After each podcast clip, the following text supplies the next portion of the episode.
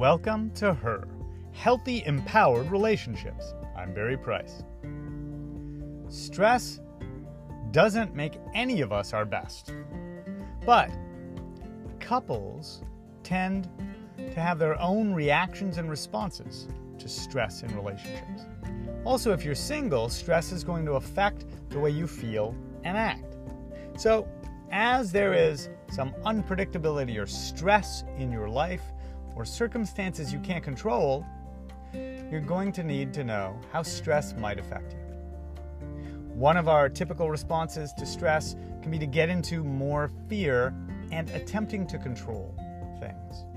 If you're actually in a relationship, that might show up as you trying to control more things around the house or with your partner, which can lead to more conflict.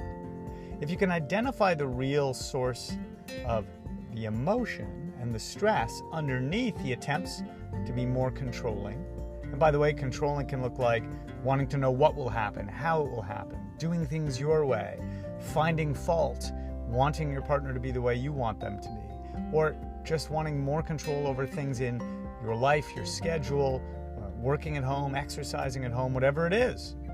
But ultimately, what really matters there is noticing when it's coming from an emotion of feeling stressed and then being able to own that with your partner and just sharing, you know what, I think I'm dealing with a little bit of stress coming from whatever the thing is you're worrying about or trying to figure out. Then step away and use some of the many methods that we've discussed in other episodes to help you with that, from emotional regulation to self care in your physical environment, spiritual, emotional, and other environments. Or take an action to directly deal with the situation that's stressing you out if there's an action you can take in that area.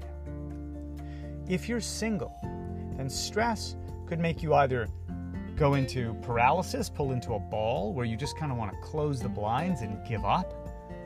Or it might bring up intense sadness and loneliness and aloneness.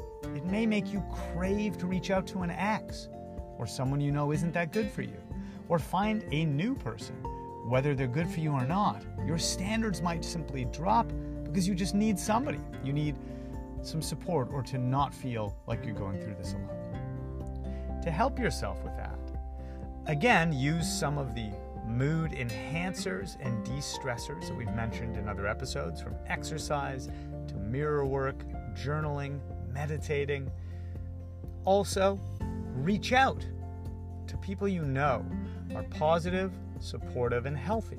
If you don't have many people like that in your life, then you can start by watching online videos that are supportive, sometimes motivational. They can even be things like this listen to more episodes of this podcast. Go look for episodes that speak to you, like the episode on emotional regulation.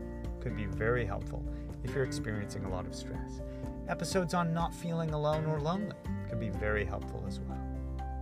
Of course, the most important thing is that you spend some time connecting with yourself look in the mirror and be honest with yourself about what you're afraid of. Stress comes from some form of fear and not knowing what to do about it.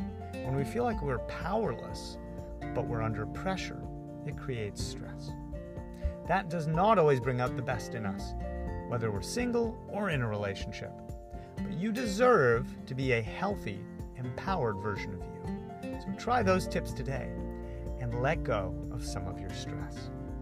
Much love.